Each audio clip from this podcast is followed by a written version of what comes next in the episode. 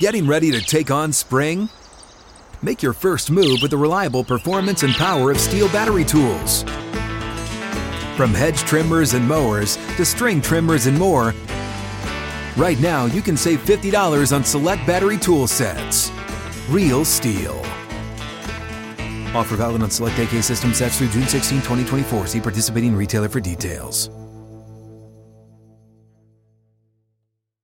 Live from the 6th and Peabody Studio and across the Outkick Network, this is Outkick 360 with Jonathan Hutton, Chad Withrow, and Paul Kuharski. The weekend is almost here, and we are not going to put it in cruise control into the weekend. We are going to slam the gas today, and it's going to be a great show. Bobby Carpenter will join us, a regular weekly guest coming up at 2:20. We'll talk some NFL. We'll talk college football. Maybe we'll get another position group dinner story from Bobby. Those have been very popular with his different stories of a rookie dinner in the NFL. So Bobby Carpenter coming up at 2:20.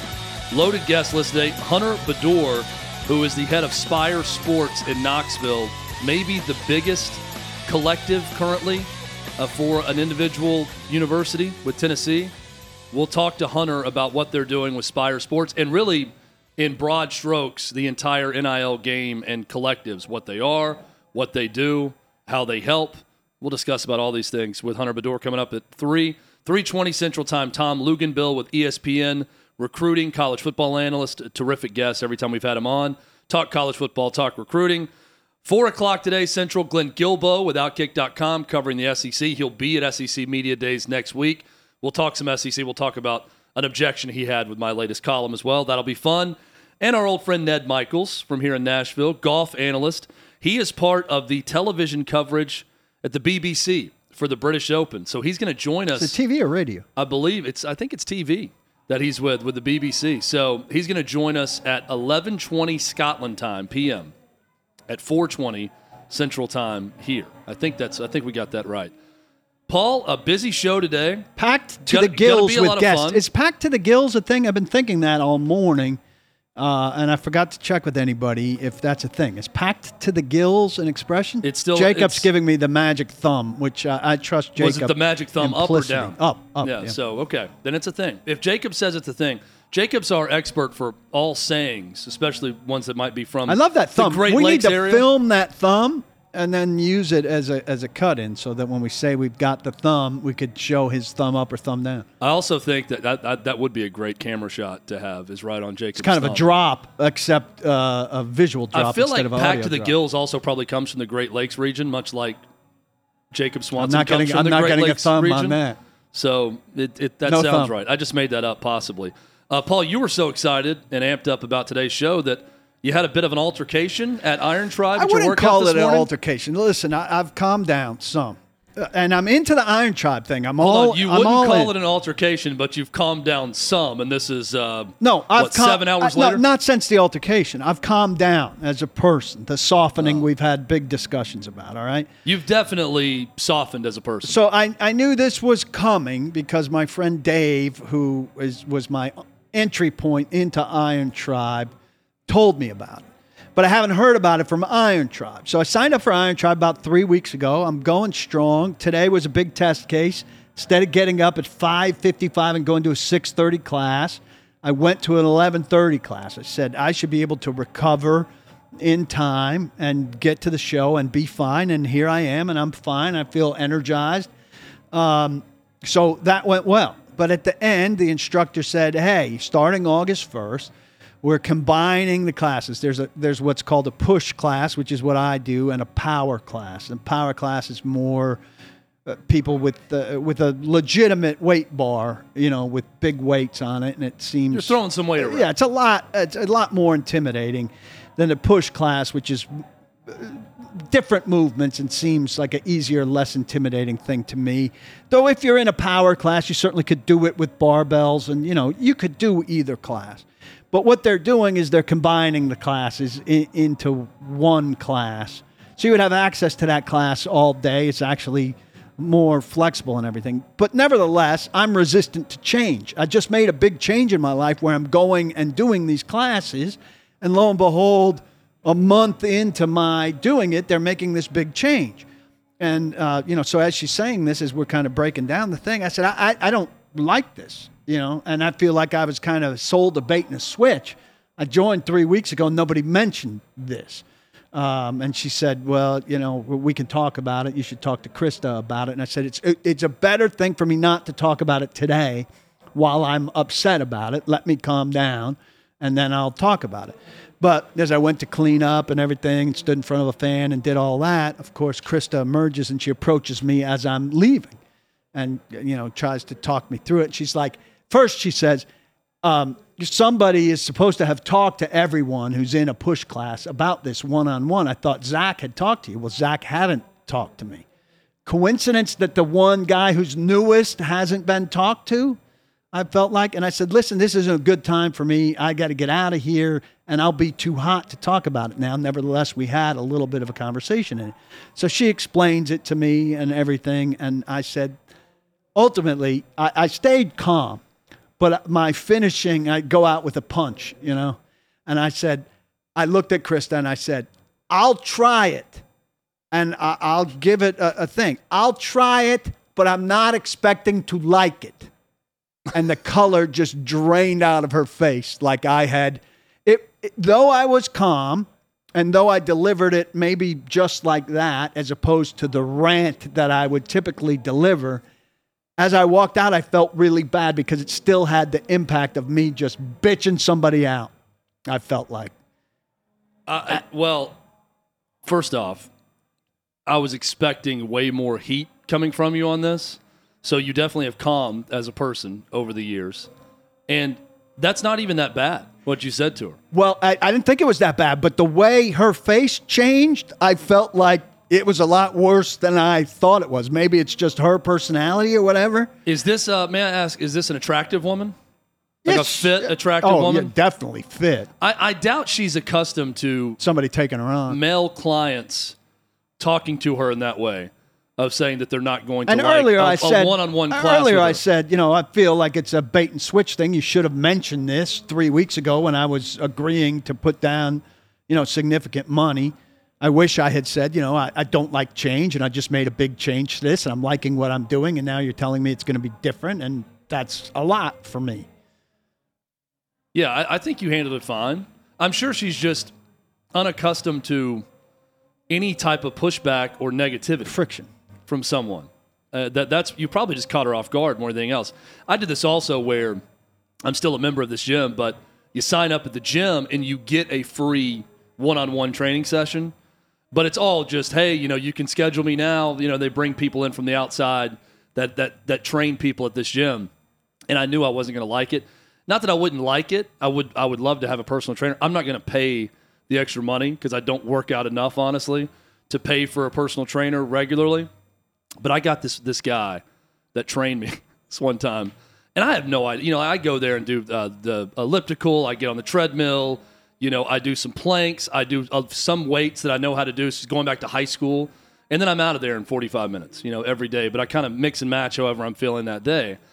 And this guy was like, is there a particular body part you'd like to focus on, you know, this afternoon? I'm like, you know, my body is yours, sir. You tell me. Whatever you'd like to do. All of them. Yeah. And he says, all right, we're going to do tries. And I look at this guy. And, Paul, I kid you not. I mean, his triceps are the size of my quads. This guy. So it looks like all he does is tries. Like every first lesson he does right with someone is going to be triceps. And we're doing ropes. We're doing all these different exercises that I'm normally not doing. And I mean, my triceps are on fire. Why would triceps he give you such aren't a the body specific, part that you would work out normally? Why would he give you such a specific and narrow exercise? You need to be a generalist in that circumstance. Yeah. I'm a dude coming in for a workout. I'm looking for a general, you know, as much as you can hit workout that I could do, you know, maybe take over from you and do on my own. He was like, what are your goals? I'm like, you know, to not be fat. Yeah, I'd like to be fit. Yeah, like I just want to be, you know, I don't want to have a ton of body fat. I want to be somewhat toned.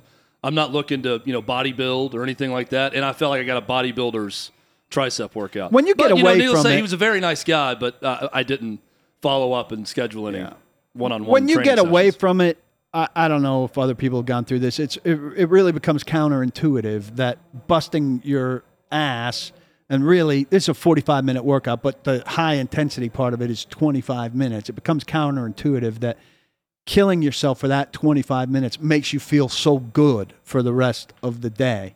And if I could just stay dedicated to that cycle, it's so much better. So I'm really enjoying it, and this give me more time flexibility. Also, I walked into the bathroom to clean myself up after I cooled down, and I was like, oh my God, there's a shower in here. I did not think that there were showers there, but there might be one or two, which really expands what I can do. So we're going to get you excited. But I don't like this combination thing. Well, I don't like change. I'm glad that you handled it the way you did and wasn't worse than it could have been. We'll get you a British Open leaderboard, and it's a very interesting leaderboard right now. Someone close to the top of the leaderboard, in fact, someone that's made waves because they're a part of the Live Tour and is performing very well at St. Andrews, and that's Dustin Johnson, who's at 9 under par right now. I can tell you Cameron Smith, two Camerons at the top. Cameron Smith is done for the day, 13 under par. Paul, your guy. I have bet Cameron Smith in the last dozen majors, and I didn't bet him on this. Isn't it funny how that works out? And Cameron Young, the American, at 11 under. I bet Colin Morikawa at every tournament, and the one that I don't, he's in contention on Saturday and Sunday. The U.S. Open was one where he was right there tied for the lead. I think on Saturday I could have cashed out for a big amount. But it was the one tournament I didn't bet Colin Morikawa. So I bet him in this tournament, and he's nowhere close to contention. We're real bettors. Yes. We're pros. We're sharp. So we will we'll get to the British Open leaderboard, and we'll talk a lot of British Open with Ned Michaels coming up a little bit later, who's doing work for the BBC. But first, big story breaking today. The Houston Texans have settled with 30 women, 30 accusers of Deshaun Watson, the threats of a lawsuit, some of them filing a lawsuit, tying in the Houston Texans and the NFL. This is Cal McNair and the Texans getting out in front of this and settling for an agreed-upon price. And there's been some statements made, Paul, on both sides. Yeah. I know you wanted to get into. Did they find 6 additional women here? Because the highest number we've heard is, 24 or 26. So there's 6 or 4 more in this suit. So here's the gist of what the Texans said in their statement. Although our organization did not have any knowledge of Deshaun Watson's alleged misconduct, we have intentionally chosen to resolve this matter amicably. This is not an admission of any wrongdoing, but instead a clear stand against any form of sexual assault and misconduct. Pretty predictable. Well, what you would expect them to say. Look, they don't want this thing hanging over their heads, hanging around, being an issue for them as they get close to the opening of camp. They don't want to face any questions about it. They don't want to deal with it. And for them, it probably amounts to a pittance in the budget, right? Yeah. It'll leak out what this settlement was because 30 different people can leak it despite the NDA that Shirley is involved with it. Let me jump in and say this. This is smart business by Cal McNair. One would argue from a legal perspective, do you open the door if you're saying we don't admit any guilt? And we're not admitting that Deshaun Watson's guilty. We're just showing how much we're concerned with sexual assault allegations of any kind.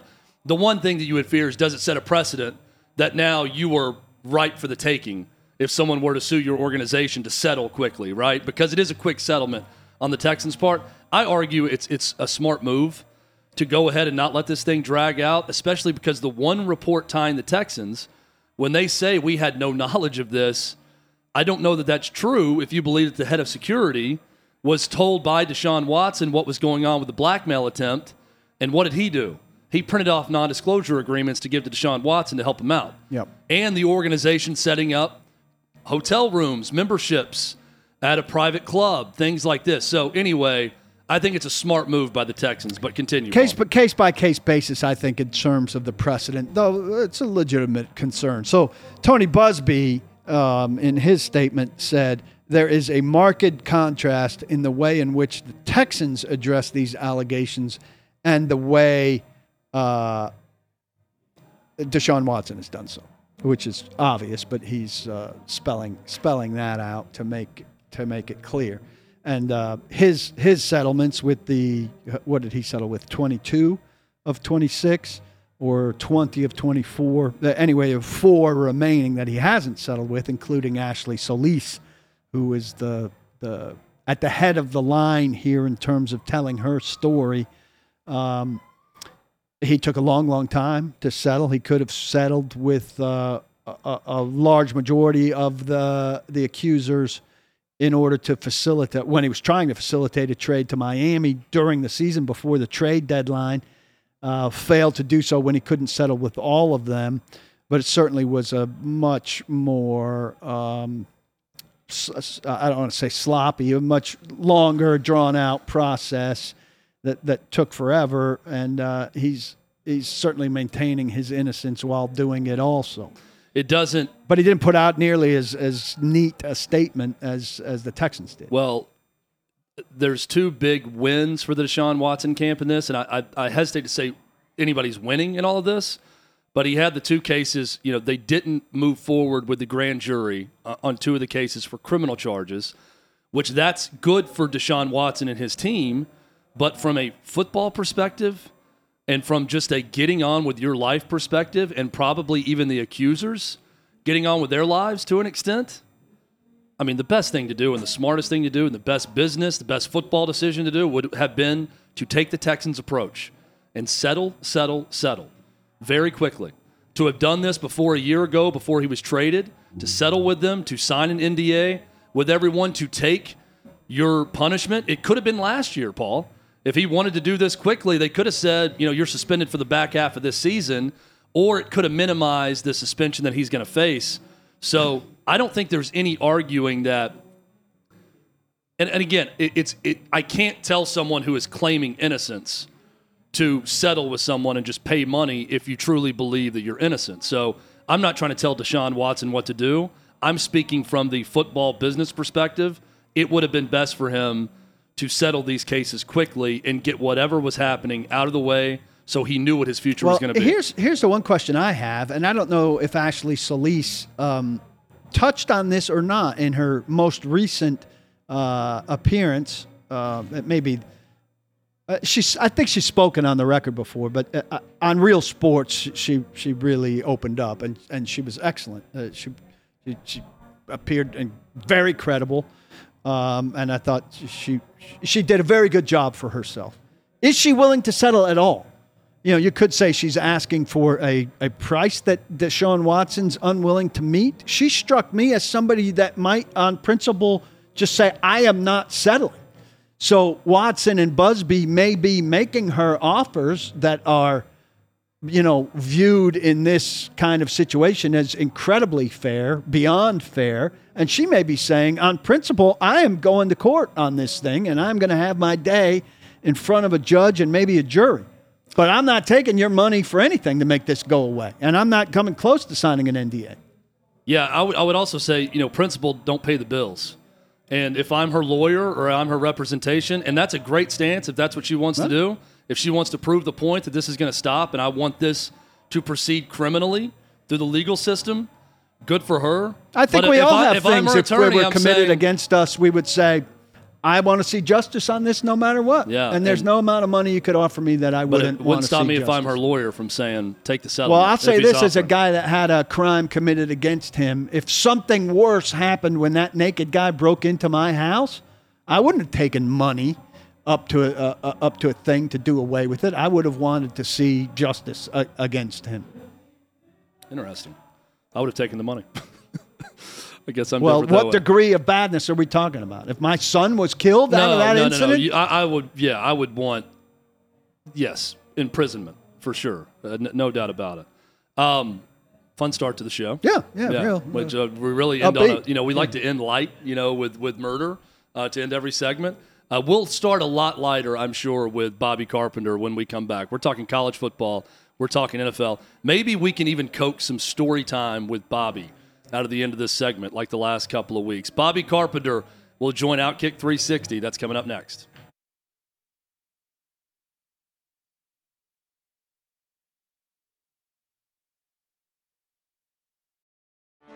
Get ready for the greatest roast of all time, the Roast of Tom Brady, a Netflix live event happening May 5th. Hosted by Kevin Hart, the seven-time world champion gets his cleats held to the fire by famous friends and frenemies on an unforgettable night where everything is fair game. Tune in on May 5th at 5 p.m. Pacific time for The Roast of Tom Brady, live only on Netflix.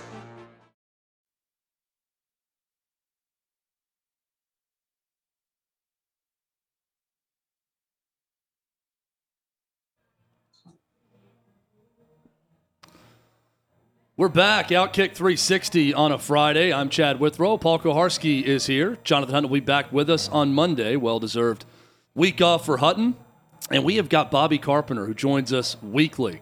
Former NFL star, former Ohio State Buckeye, talking football with us, talking about a little bit of everything, maybe a little rookie dinner story. Never know what you're going to get out of Bobby, and he joins us right now. Bobby, how are you on this Friday, man?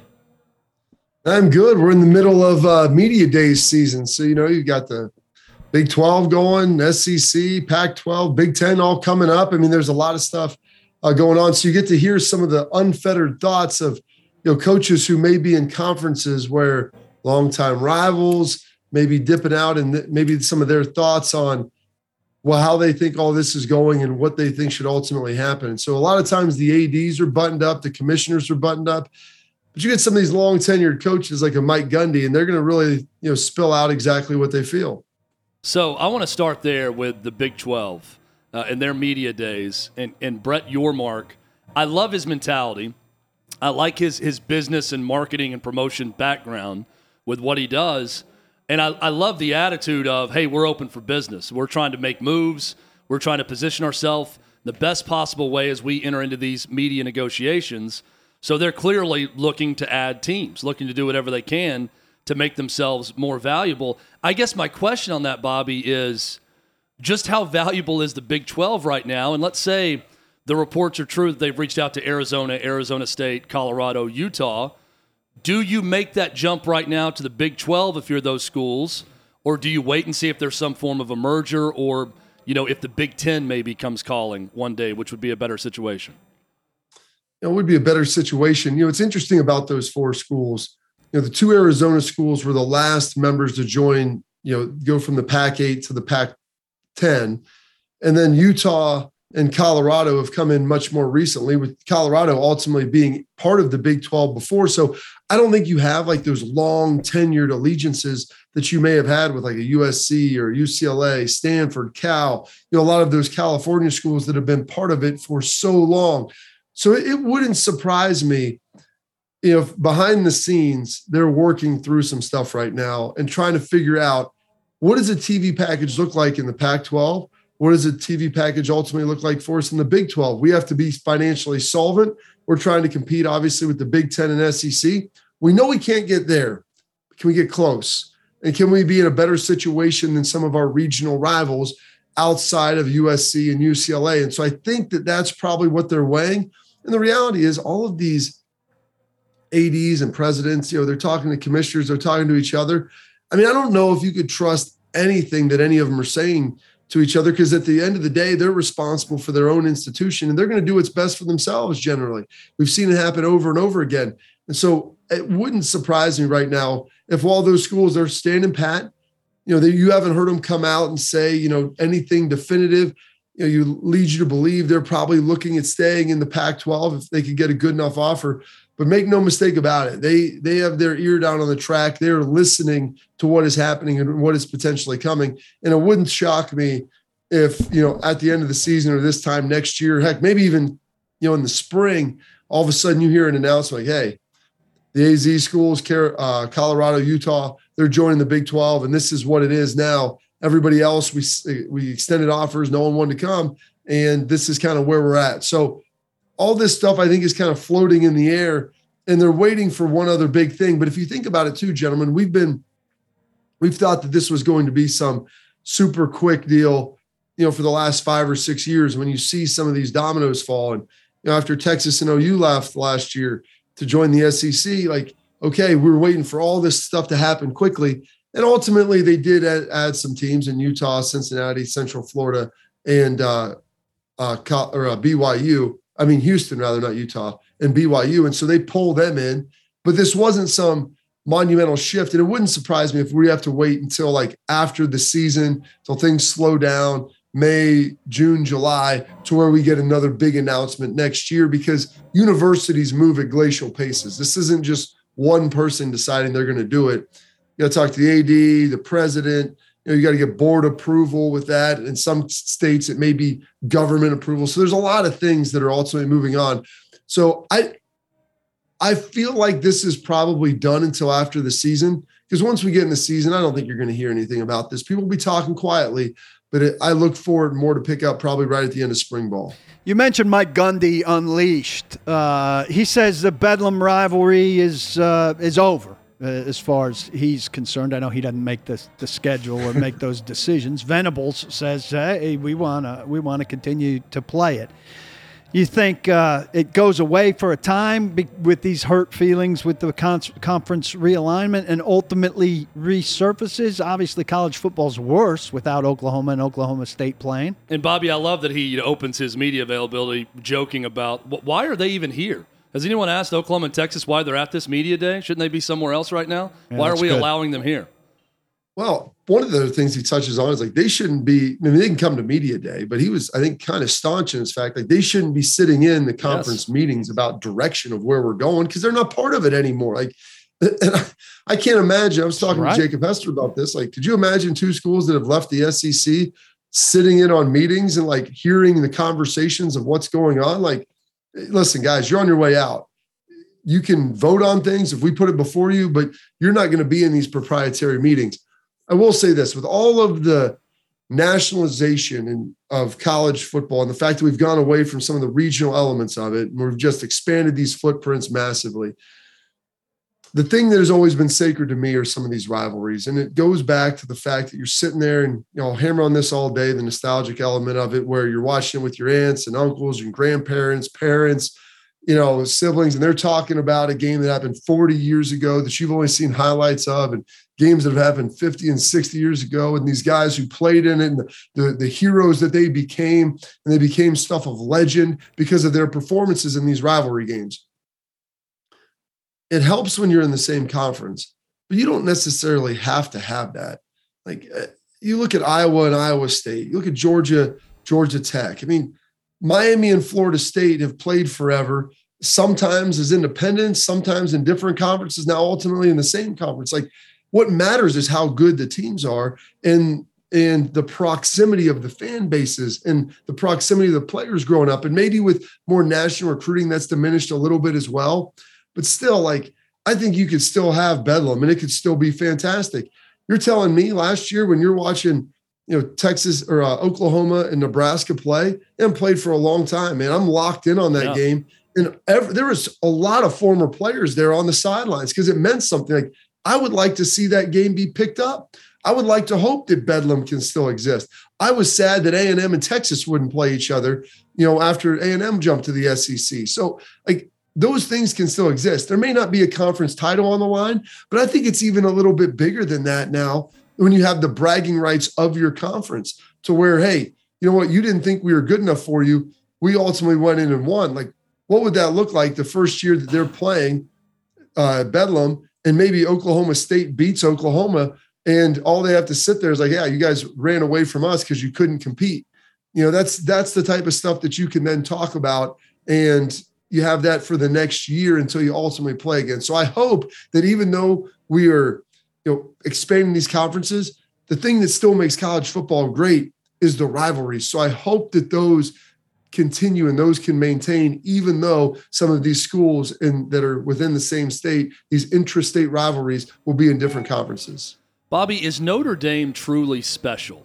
And what I mean by that question is, it's clear that right now they don't feel compelled to jump to any one conference because the money they have coming in from NBC and the media deal they have. But is that sustainable?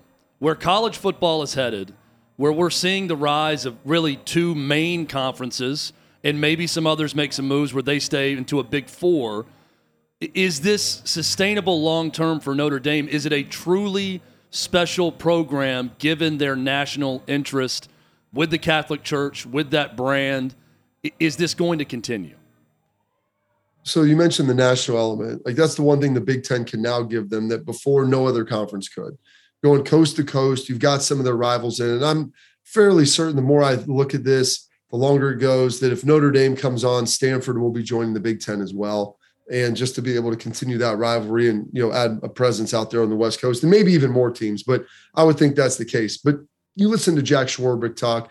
And then Gene Smith, who's the AD at Ohio State, who's a Notre Dame alumnus who played football there, and talking about how they need to join a conference. And The reality is they have 2 years left on their NBC deal, I believe. They're making like $25 million a year. It's peanuts compared to everywhere else. Now, they've got a huge endowment. They can always raise money. They can do that. But, you know, when you're trying to make up $75 million a year versus the Big Ten and SEC and still compete nationally, they know that's tough.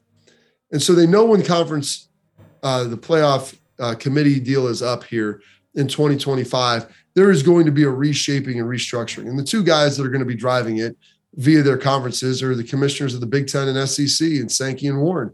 They're going to be the ones that are dictating it. And so how big it gets, automatic slots, who all is coming in, what it's going to look like. Notre Dame knows that they need to be in a conference by that point. They don't need to be in a conference today. And I think that's why they're ultimately slow playing this. They really know that the only fit for them is the Big Ten now with what they've done. You know, they're not going to jump down and play and join the SEC. They really don't want to be in the ACC as far as, you know, it's a coastal conference now, and it's not going to be near as financially lucrative. So I think they will join. The reality is for them, as you said, Chad, there is a special nature to Notre Dame, and they know they're the prettiest girl left. And when you're the best looking girl left, you have the ability to kind of hold out and maybe wait a little bit, and you don't have to rush to judgment. So I think Notre Dame is playing this slow. It's probably the right way for them. I know everybody wants to see them, hey, join the Big Ten, get Stanford in, let's get to these 220 team or 18 team conferences or whatever the heck we're going to be, and that way we can go. But the reality is universities move at a glacial pace, and they know they have a couple years left. There's no sense in getting out before then. And so I think that, like I said, the announcement may come next year that they'll be joining in 2024, you know, with the USC and UCLA schools. Because you remember, they don't have a conference that they have to leave. Like, so they can just decide to up and join, and that's ultimately what it is. So Deion Sanders had some interesting comments this week about the lack of African-American kids in baseball, which obviously is resulting in the lack of African-Americans in Major League Baseball. He raised some interesting points. One of them I disagree with, though. He's talking about it being cost prohibitive. I don't disagree with that. My kid plays travel ball as a 12-year-old. It costs about $2,000 a season, and that's a hefty price for sure. He was just at a camp this week, $300 for 4 days. About a third of the kids, by my estimate, were black, which I found encouraging. But what sport isn't cost prohibitive for a 12-year-old now, Bobby? Soccer is roughly the same from my experience. I can't imagine football isn't roughly on par, though you're playing a lot fewer games with the equipment and insurance concerns. And there's no lack of African-Americans playing football, so people are finding a way. So I'm just wondering on that item, how is baseball being squeezed out when every sport, to me, at a travel level or at a high level for kids, which there's too much of, costs a lot? So, you know, number one, as we look at this, I do think there is some truth to that. And he points out, like, you play sports that your father, you know, or father figure, whoever it is in your life, that they watch, that they usually play with you. And sometimes you have the kid that, hey, his dad played football, he grows up playing soccer, and he falls in love with it. Maybe he has friends or neighbors that ultimately help him do that. So yes, like there's that element of it. But, you know, a lot of this is, you know, man, I think like there's not a lot of young black soccer players either. And there's not a lot of, you know, young black players playing lacrosse. Like, it's incredibly cost prohibitive. Like you said, Paul, I mean, so my kids play soccer right now. It's $2,000 a pop, each one of them. And it's insane. But the problem is there's no rec league presence anymore. And so you have to play travel to have any good competition. And so I do think that there is an element of that. Football is by far the easiest to play as far as cost, because a lot of it's always run through the school. So the school absorbs a lot of it, you know, pay to play. It's like $100. There is no second real travel season. Yeah, you have 7-on-7 camps and things like that, but it's not the same as far as equipment. A lot of times the school has the equipment. You just rent it from them, or they let you, you know, borrow it. Your little leagues will have equipment that you can use. Helmets are getting a little more expensive. And so, yeah, there's fundraisers and things like that that you ultimately have to dive into and have to work with. But it's a much better and more tenable situation than anything else. That's why football's there. And if you're really great in basketball, they get sponsors, and they have teams being sponsored all the time. And so that's why it's a little bit different in basketball when you start looking at the travel element of that. So, you know, there are some different things there that I think he's not 100% correct on, but I think the general motif of what he's saying is you know, how expensive youth sports are, especially baseball, and the travel element and all these different teams. And like the fact, like if you're in a single parent home and all these travel sports, like there's no way my wife and I could do this independently. I mean, it is a straight up Uber fest for us, just trying to figure out how to get the kids from place to place, which is one of the main problems with kids sports now. And I miss the days like where you would just practice in the backyard. I try to tell my kids, like, go out and just practice. You don't have to be at practice to actually practice. And that's where things have changed. And people pointed out soccer, like it's an international sport. I'm like, yeah, but it's not that way in the United States. It's a club sport. Other places they play. In the Dominican Republic, baseball, dude, you're playing with minimal equipment and everybody has access to it. It's a club sport now in the United States, and it never really was that for a long time. And so I think that that's where we've begun to see that shift. And I think that's part of the reason. And honestly, due to just the tempo of the game, not a lot of kids are playing it in general anymore. And so they'd rather play football or basketball or something like that. So that's something that's a little more up-tempo and fast-paced as well. I rode my bike to Little League, which was awesome. Nobody's riding their bike to Little League anymore.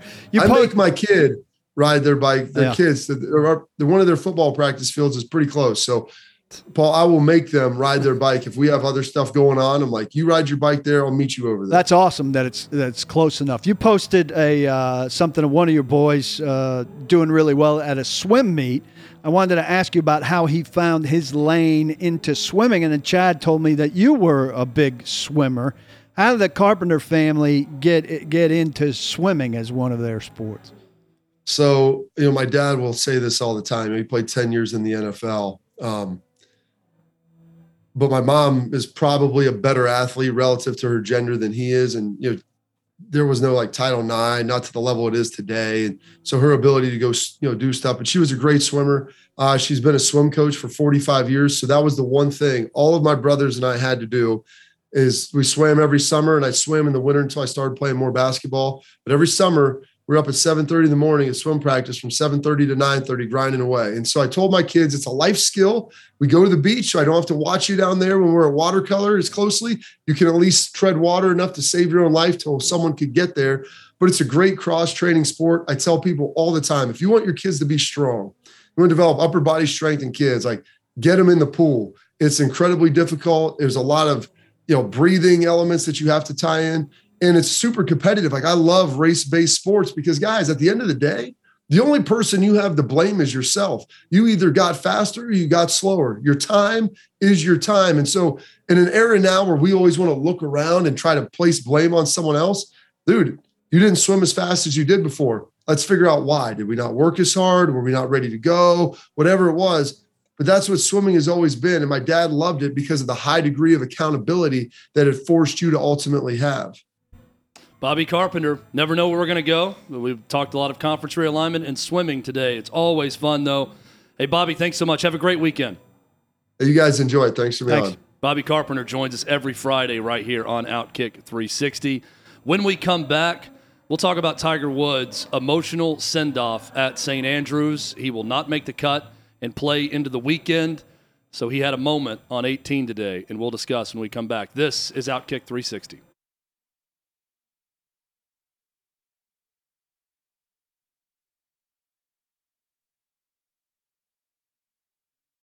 You ready? Showtime. On May 3rd, summer starts with The Fall Guy. What are you doing later? Let's drink a spicy margarita. Make some bad decisions. Yes! Audiences are falling in love with the most entertaining film of the year. Fall Guy. Fall Guy. Fall Guy. That's what the poster said. See Ryan Gosling and Emily Blunt in the movie critics say exists to make you happy. Trying to make it out? Nope. Because I don't either. It's not what I'm into right now. What are you into? Talking. Yeah. The Fall Guy. Only in theaters May 3rd. Rated PG-13.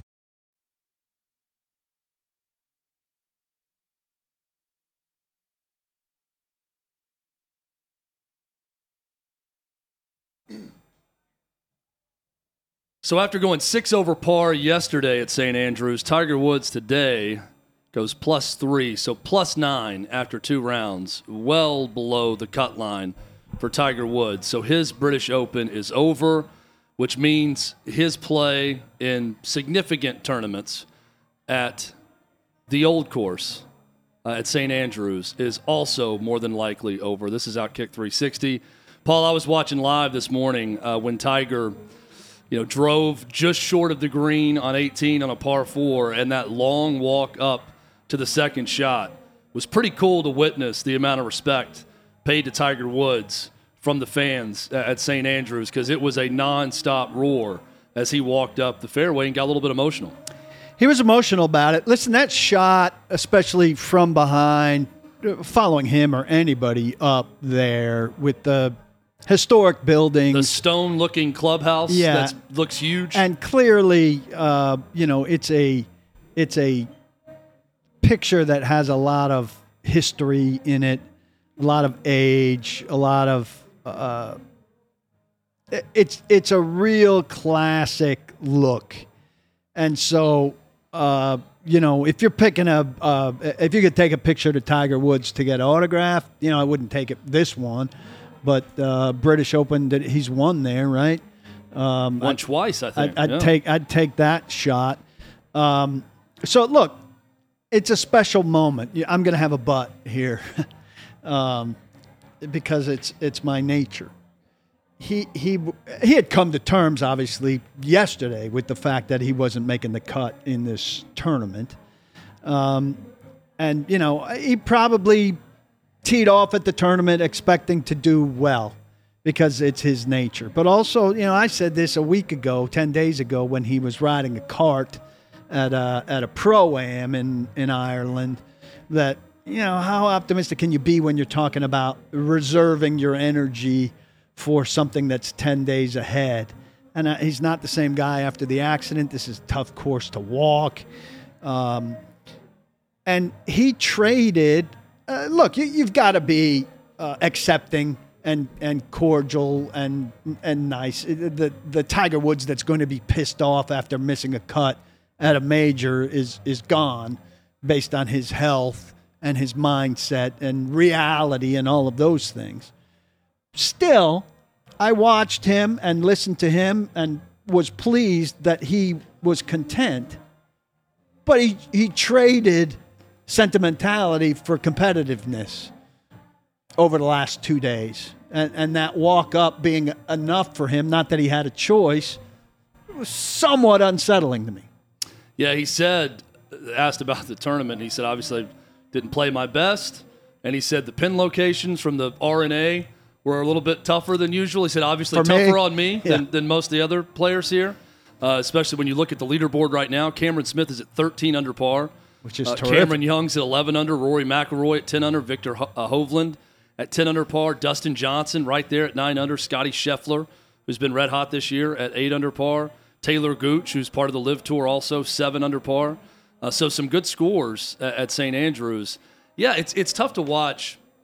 It's different in golf, because you play so long, and you get up there in years, and you see you see a Tom Watson years ago have that run at the British Open all the way to Sunday in contention. So there's always a chance you capture that magic on a course you play really well. So you always kind of see your heroes go into the twilight in golf naturally, and it's not as an abrupt thing in team sports sometimes where guys just fall off a cliff and they're not the same. We know all the time, players that are synonymous with one team, they go to a different one, they're terrible in that team, and you want to forget about that time. And the accident's a factor here. It's not the natural de-evolution of his game. I'm with you, though. I still watch it and watch Tiger, and I just want to see, and maybe I'm being selfish here because I was there to watch him win the Masters in the big comeback. I still want to see one more comeback where he's right there. That was it. In a major. You saw it. And I'm afraid that we've seen it. And that sunk in today as I'm watching him. Also, he's tearing up, in the course of play. It's pretty un-Tiger-like. Usually the emotion all comes out in the end, and he's laser-focused. Obviously, he's at 9 over par at that point. He's not going to make the cut. He knows that on the 18th. He missed the putt, right? Missed the putt that would have put him at 8 over right at the time. But, even for him, you want to hit that putt in that moment where everybody's watching and celebrating you. He's got to be pissed that he missed the putt. I'm going to go ahead and pick the storyline I want on Sunday, and that is Rory McIlroy and Dustin Johnson going head-to-head. Final pairing. For the British Open. I want Rory McIlroy, who's been most outspoken against the LIV Tour, going head-to-head with Dustin Johnson, who left for the LIV Tour. That'd be good. In a major. American versus Brit. You know, versus someone from the United Kingdom, I should say, in Scotland. To me, that would be the best possible scenario. Did they touch the LIV Tour in the commentary today? I had it on, but it was I wasn't really the players. Listening. I mean, I was watching, and they were showing LIV Tour guys on the course and not saying anything, just as players. So unavoidable if they're up there on the leaderboard. I'd take that scenario. I think that'd be terrific. Unavoidable also for Phil Mickelson not to get questions apparently repeatedly about LIV Tour, and that happened yesterday. And Phil got a little snippy with a reporter. We'll talk about that. We'll give you the British Open leaderboard, and we'll talk more about the Texans settling for the 30th users. That's coming up next.